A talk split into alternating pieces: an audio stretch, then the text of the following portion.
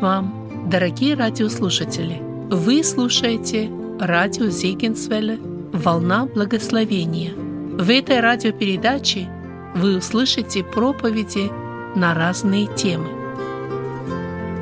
Сегодня вы услышите заключительную проповедь на тему «По обе стороны обиды», написанной Эрвином Люцером.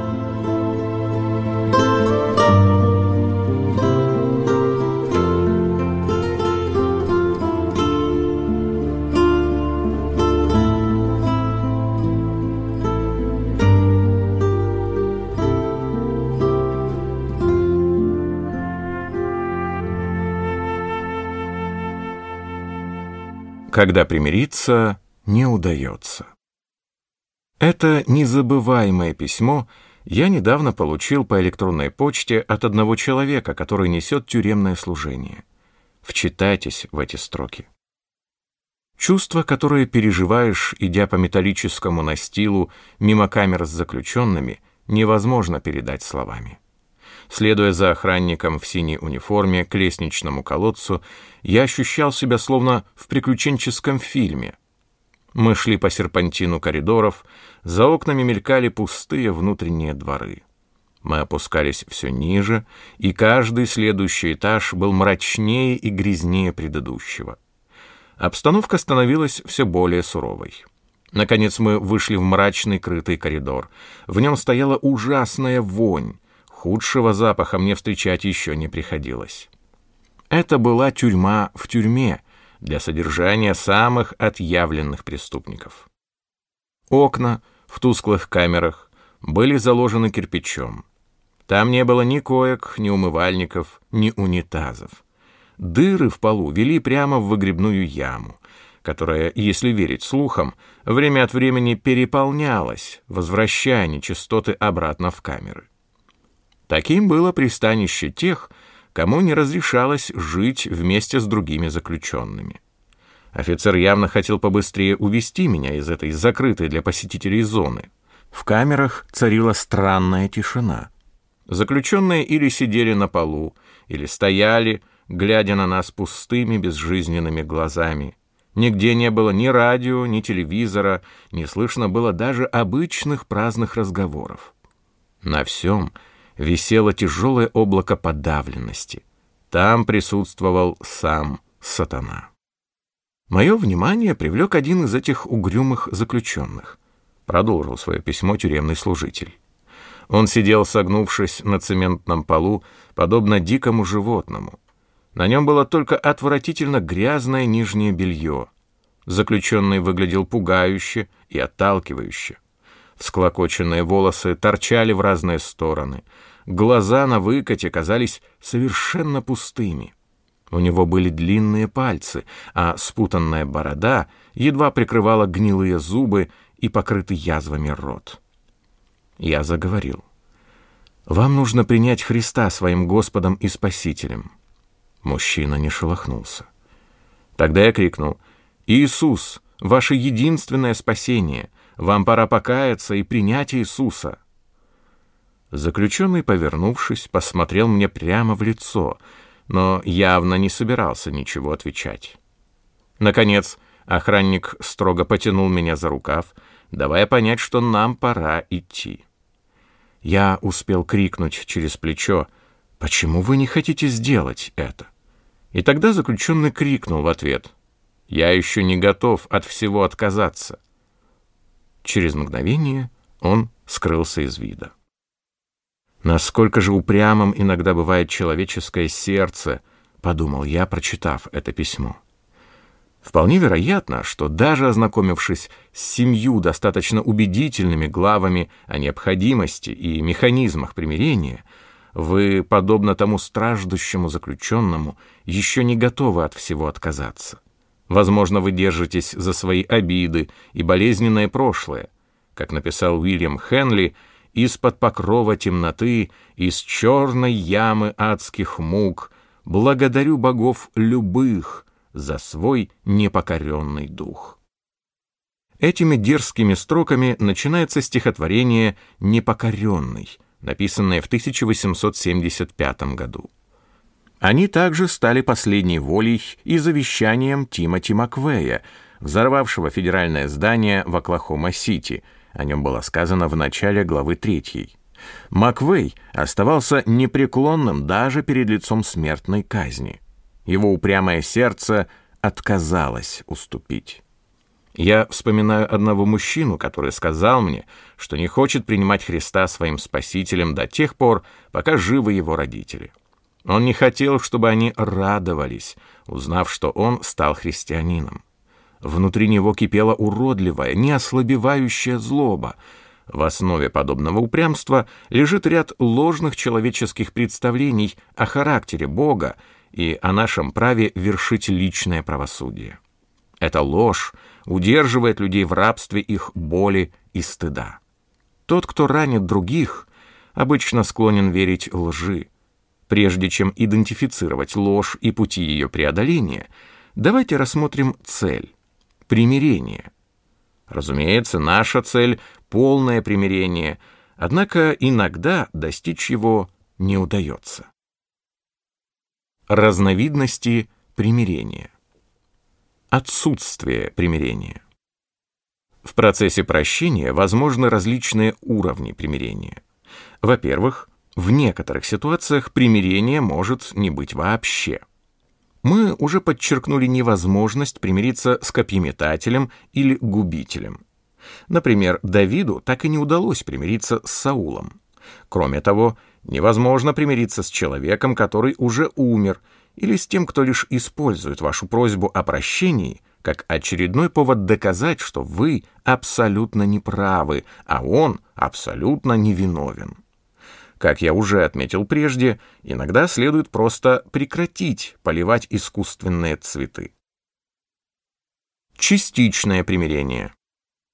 Второй вид примирения — частичное. Оно возможно, когда присутствует признание проступка. Человек попросил прощения, и оно было получено. Однако доверие и уважение — оказались настолько серьезно подорваны, что ни о какой по-настоящему близкой дружбе не может быть и речи. Возьмем, к примеру, мужчину, который совершил прелюбодеяние и просит свою жену простить его. Будучи христианкой, она прощает, и муж ожидает, что жизнь потечет дальше, словно ничего и не случилось. В конце концов, он ведь попросил прощения и получил его. Однако совершенно очевидно, что этот мужчина не осознает всю чудовищность своего греха. Он не понимает, какую сильную боль причинил и насколько глубокую рану нанес. Если мы относимся легкомысленно к тому, что очень важно для другой стороны, то полное примирение невозможно. Помните, если грех рассматривать поверхностно, то вы и разберетесь с ним поверхностно. Частичное примирение также бывает в тех случаях, когда нет настоящего плода покаяния. Если прилагается мало усилий к тому, чтобы исправить ошибку или изменить поведение, то во взаимоотношениях всегда будет присутствовать недоверие. Есть люди, с которыми тяжело сблизиться. Так много всего произошло, и были затронуты настолько глубокие чувства – что самое лучшее, на что мы способны, это принять друг друга и поддерживать хоть какие-то взаимоотношения, пусть даже без дружбы и доверия. Полное примирение. Возможно, когда одновременно присутствуют доверие, искренность и уважение. Оно происходит, если прощение восстанавливает безусловную уверенность в том, что два человека или сообщество людей были воссоединены в вере, и каждый из них заботится о благополучии другого. Обобщая, можно сказать, что полное примирение будет только там, где есть прощение, доверие и уважение – если любая из этих составляющих отсутствует, то наполненное смыслом взаимоотношения поддерживать будет сложно. Полное примирение возможно даже в трудных обстоятельствах. Барьер, разрушающий один брак, другой может временами даже укрепить. Я знаю мужчину, который признался своей жене в супружеской неверности. При этом он боялся, что признание разрушит их брак, но, несмотря на это, все же сделал то, что должен был сделать. Его откровение произвело обратный эффект. Их брак не только не разрушился, но, наоборот, вышел на совершенно новый уровень общения и открытости. После 20 лет эмоционального автопилота они, наконец, стали искренними в высказывании своих чувств и страхов. Каждый обрел готовность делиться своими глубочайшими переживаниями, разочарованиями и болью. Очевидно, что грех прелюбодеяния — это не ответ на дисгармонию в супружеских взаимоотношениях, и он почти всегда разрушает брак. Но иногда людям, для того чтобы произвести перемены, которыми им уже давно следовало бы заняться, необходим тревожный звонок. Все это подтверждает, что преодолеть можно практически любой барьер, если стороны конфликта демонстрируют правдивость, доверие и уважение. В авангарде и в центре всего должна быть искренность. Роль одностороннего прощения. Впрочем, даже в тех случаях, когда полное примирение не достигнуто, должно присутствовать так называемое одностороннее прощение. Нужно удалить горечь из нашей жизни, иначе мы обречены на поражение. Если вас обидели, необходимо простить обидчика, когда мы не прощаем людям их проступков, наша жизнь остается под контролем тех, кто причинил нам больше всего вреда. Что же в таком случае делать? Что если вы были ранены губителем, глава 3, или копьеметателем, глава 5?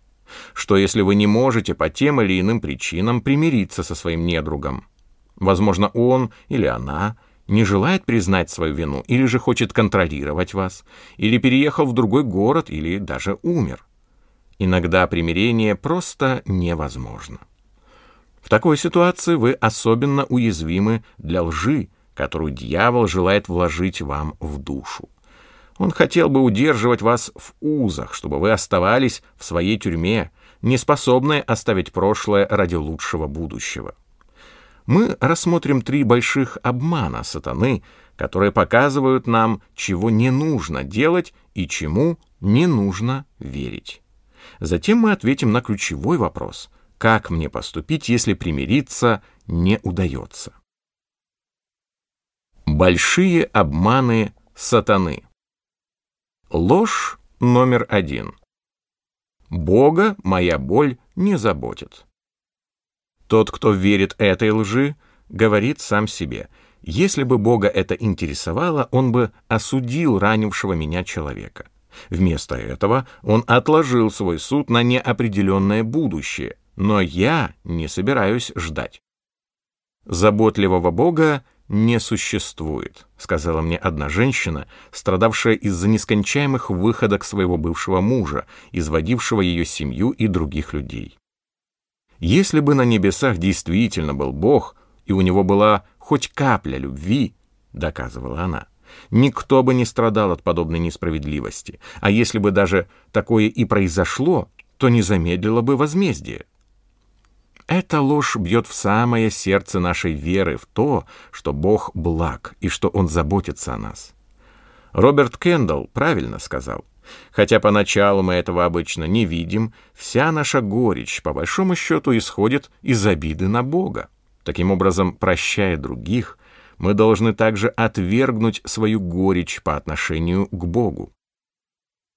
Ложь номер два. Если мне нанесли рану, то я имею право сделать всех вокруг меня такими же несчастными. Какое прискорбное заблуждение! Идея заключается в том, что если вам плохо, всем остальным тоже должно быть плохо. Таков закон страдания.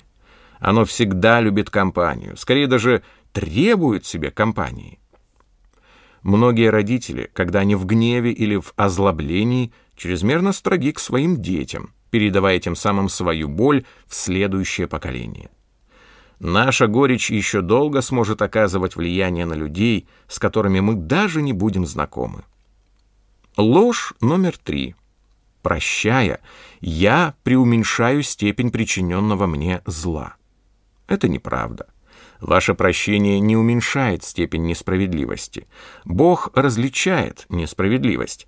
Но даже если примирение невозможно, вам необходимо пережить одностороннее прощение, которое сделает вас свободным.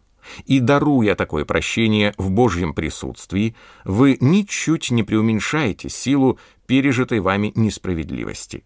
Мы должны распознавать эти виды обмана и отвергнуть каждый из них как ложь, лишающую нас возможности прощать обиды.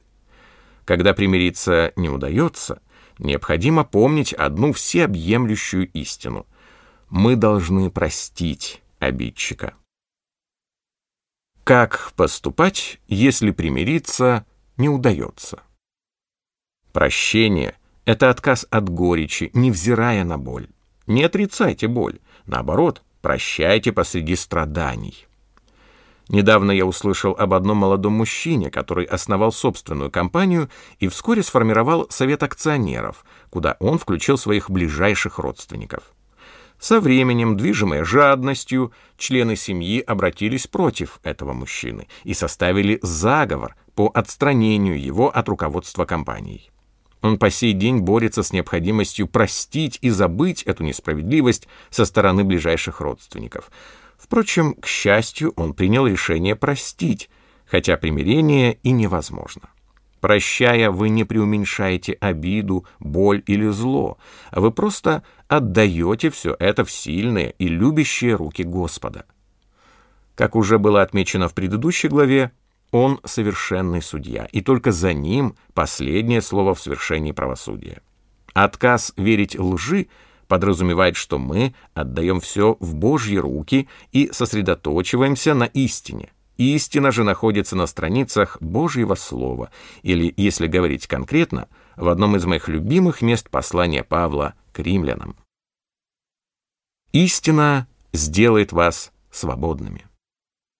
Для тех, кто оказался в паутине сатанинской лжи, крайне необходима хорошая доза божественной истины. Для этого мы обратимся к сильному фрагменту из Римлянам 12, где Павел открывает секрет того, как оставить позади прошлое и войти в будущее, полное радости и смысла. Любовь да будет непритворна. Отвращайте зла, прилепляйтесь к добру, будьте братолюбивы друг другу с нежностью, в почтительности друг друга предупреждайте, в усердии не ослабевайте, Духом пламенейте, Господу служите, утешайтесь надеждою. В скорби будьте терпеливы, в молитве постоянны, в нуждах святых принимайте участие. Ревнуйте о странноприимстве.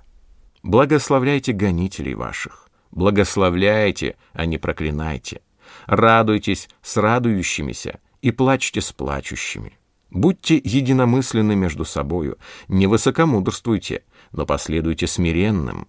Не мечтайте о себе, никому не воздавайте злом за зло, но пекитесь о добром перед всеми человеками. Если возможно с вашей стороны, будьте в мире со всеми людьми. Не мстите за себя, возлюбленные, но дайте место гневу Божию, ибо написано «Мне отмщение я воздам», — говорит Господь. Не будь побежден злом, но побеждай зло добром. Римлянам 12, 9, 21. Проявление истины. В этом фрагменте Павел описал противоядие от человеческих конфликтов, бескорыстное смирение, прощение и самообладание. Здесь мы находим три действенных шага, каждый из которых заключает в себе истину, противостоящую лжи сатаны. Во-первых, мы можем противодействовать лжи своими словами. Тем, кто оказался под прессом личностного конфликта, Иисус сказал, «Благословляйте проклинающих вас и молитесь за обижающих вас и гонящих вас». Матфея 5:44. Сравните с Римлянам 12.14. Слова — это средство передачи как благословений, так и проклятий. Иисус сказал, что вы противостоите лжи, говоря слова истины. Благословляйте своих гонителей. Вы скажете «хорошо, но как это сделать?» Во-первых, молитесь о них молитвой благословения, а не мщения. Во-вторых, Отзывайтесь о них хорошо, как при личных встречах, так и в разговорах с другими людьми. Неважно, сколько неприятностей доставляет вам недруг. В нем всегда можно найти что-либо хорошее и сказать об этом. Генерал конфедератов Роберт Ли в самых возвышенных тонах описал президенту Линкольну одного из старших офицеров, который, как всем было известно, не питал к самому Ли ничего, кроме ненависти и презрения.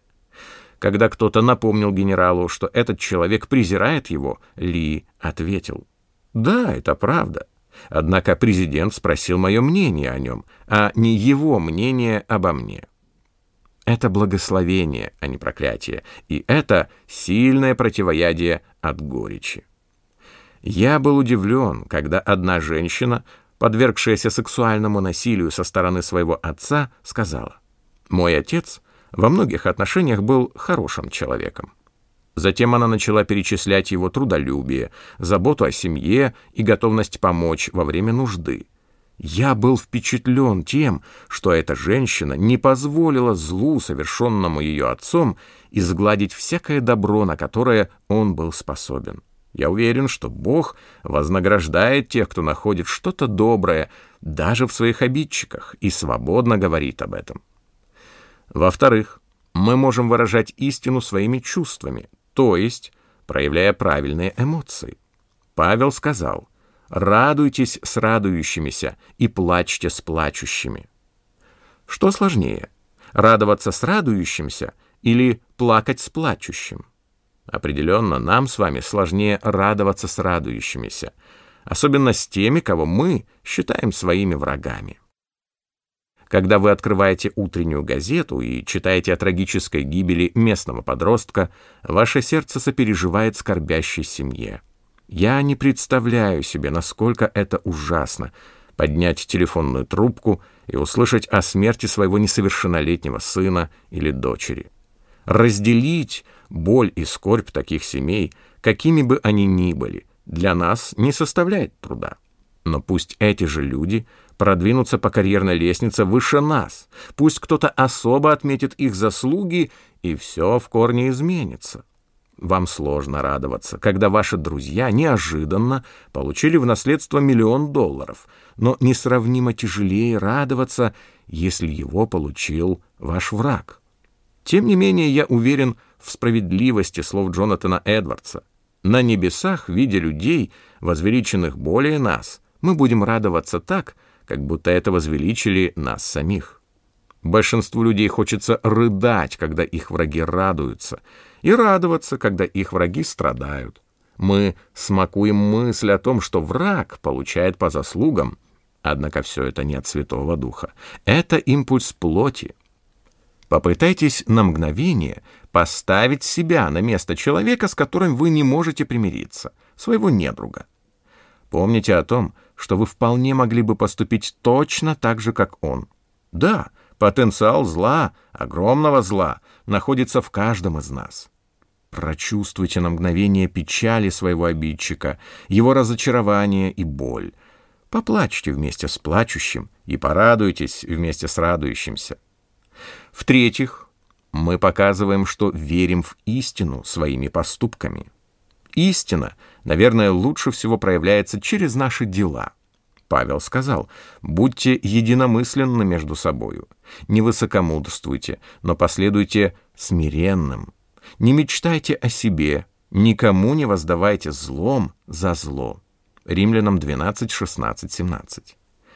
В увещевании Павла акцент сделан на делах – добрых поступках, которые всегда отражают бескорыстное, гармоничное сосуществование с другими верующими. Тщеславие заставляет нас радоваться, когда наш враг плачет, однако смирение дает нам возможность поступать как Христос, искренне радоваться с радующимися. Подобное смирение подразумевает, что мы противостоим искушению свести счеты, высказать все, что на уме, или отомстить с помощью тщательно подготовленного, испепеляющего упрека. Ничто из этого не приведет к примирению. Для христиан цель с Божьей помощью быть в мире со всеми людьми, включая тех, кто обошелся с нами плохо. Это кажется невозможным? Иногда так и есть. И все потому, что в мире существуют невыносимые люди. И все же я настоятельно советую вам не мстить за себя, а в смирении и уповании дать место гневу Божию. Но хватит о негативном. Мы рассмотрели список запретов, составленный Павлом в отношении нашего поведения. Но он также предложил и перечень правильных поступков в стихах 20 и 21. «Если враг твой голоден, накорми его. Если враг твой жаждет, напой его. Побеждай зло добром». Поступая подобным образом, вы в действительности можете вызвать у своего врага чувство стыда и, возможно, раскаяние, собрав ему на голову горящие уголья вины. Из моего детства, проведенного на ферме, мне запомнился наш крайне скандальный сосед.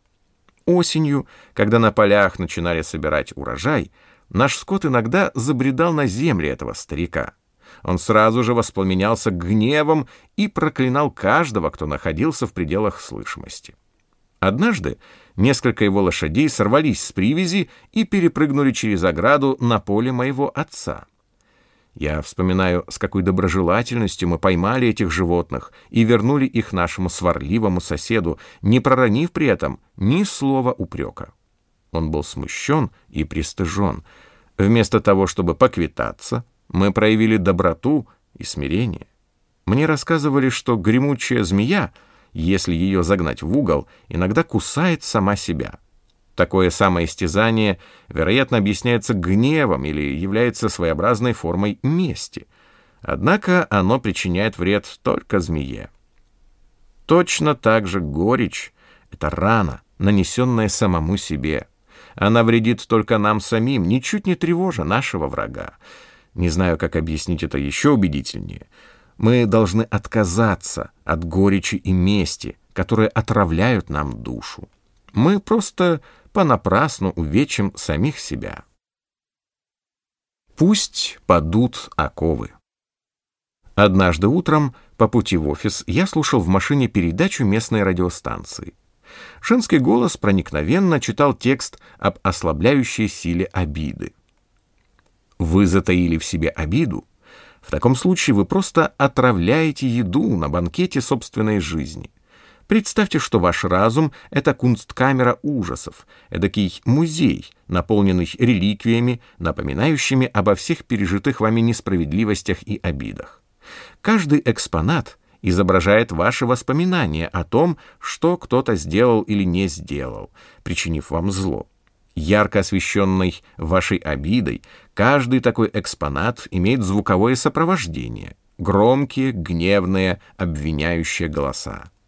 Стены залов увешаны ужасными орудиями пыток и длинными списками наказаний, которые полагаются вашим обидчикам. Все вокруг покрыто тонким, липким налетом жалости к себе, который мешает вам перейти в крыло музея под названием новые экспозиции, где экспонаты излучают радость и новые возможности. Можете ли вы себе представить, каково оказаться навечно запертым в подобном музее ужасов, ненависти и обиды? Если вы не в состоянии простить других за реальные или мнимые проступки, то такие залы ужасов существуют внутри вас. Этот музей вражды — ваш собственный разум. А какую цену вы платите за содержание своего музея обид?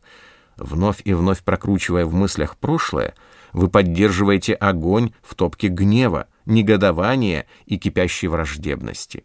Из-за этого ваш разум восстает даже против вас самих. Это настоящий яд для души.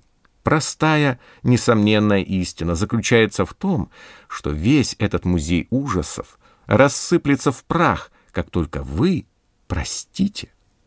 Прощая других, вы прощаете самих себя, обретаете самоуважение и высвобождаете свой дух, чтобы он мог воспарить на новые высоты.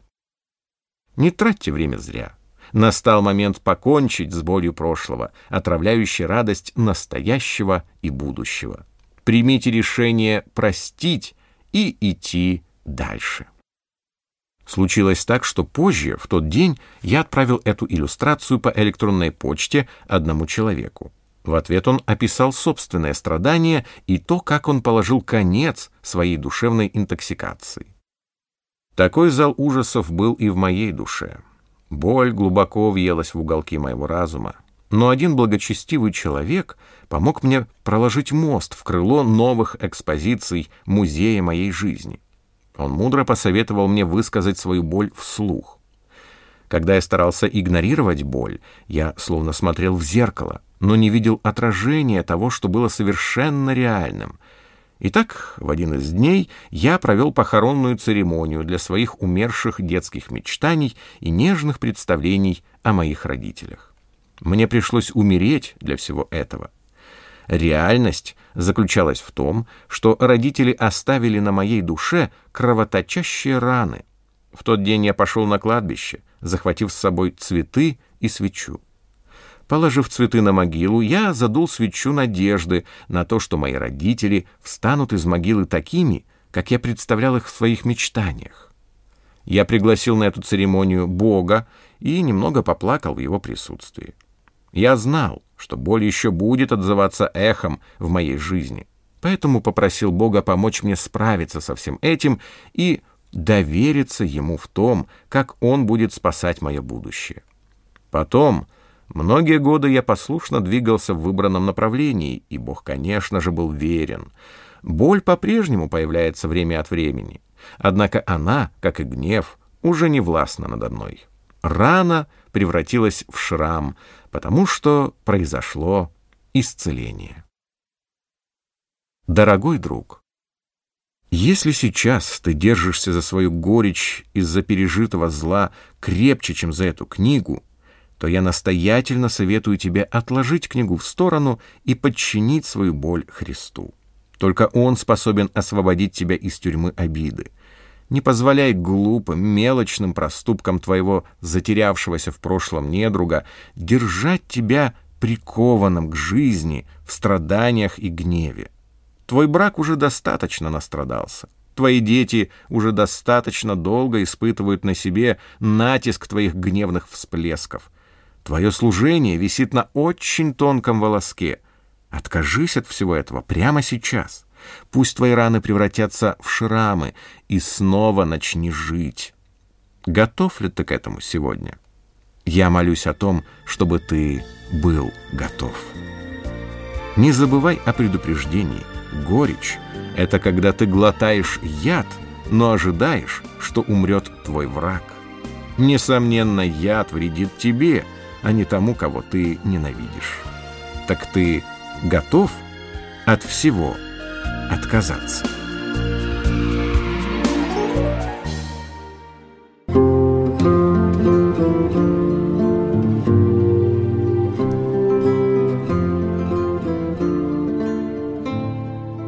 Эту проповедь вы можете еще раз прослушать в нашем приложении смартфона под русским флагом в передачах проповеди. Вы слушали радио Зегенсвелле Волна благословения, город Детмалт, Германия. Дорогие радиослушатели, мы желаем вам Божьих благословений.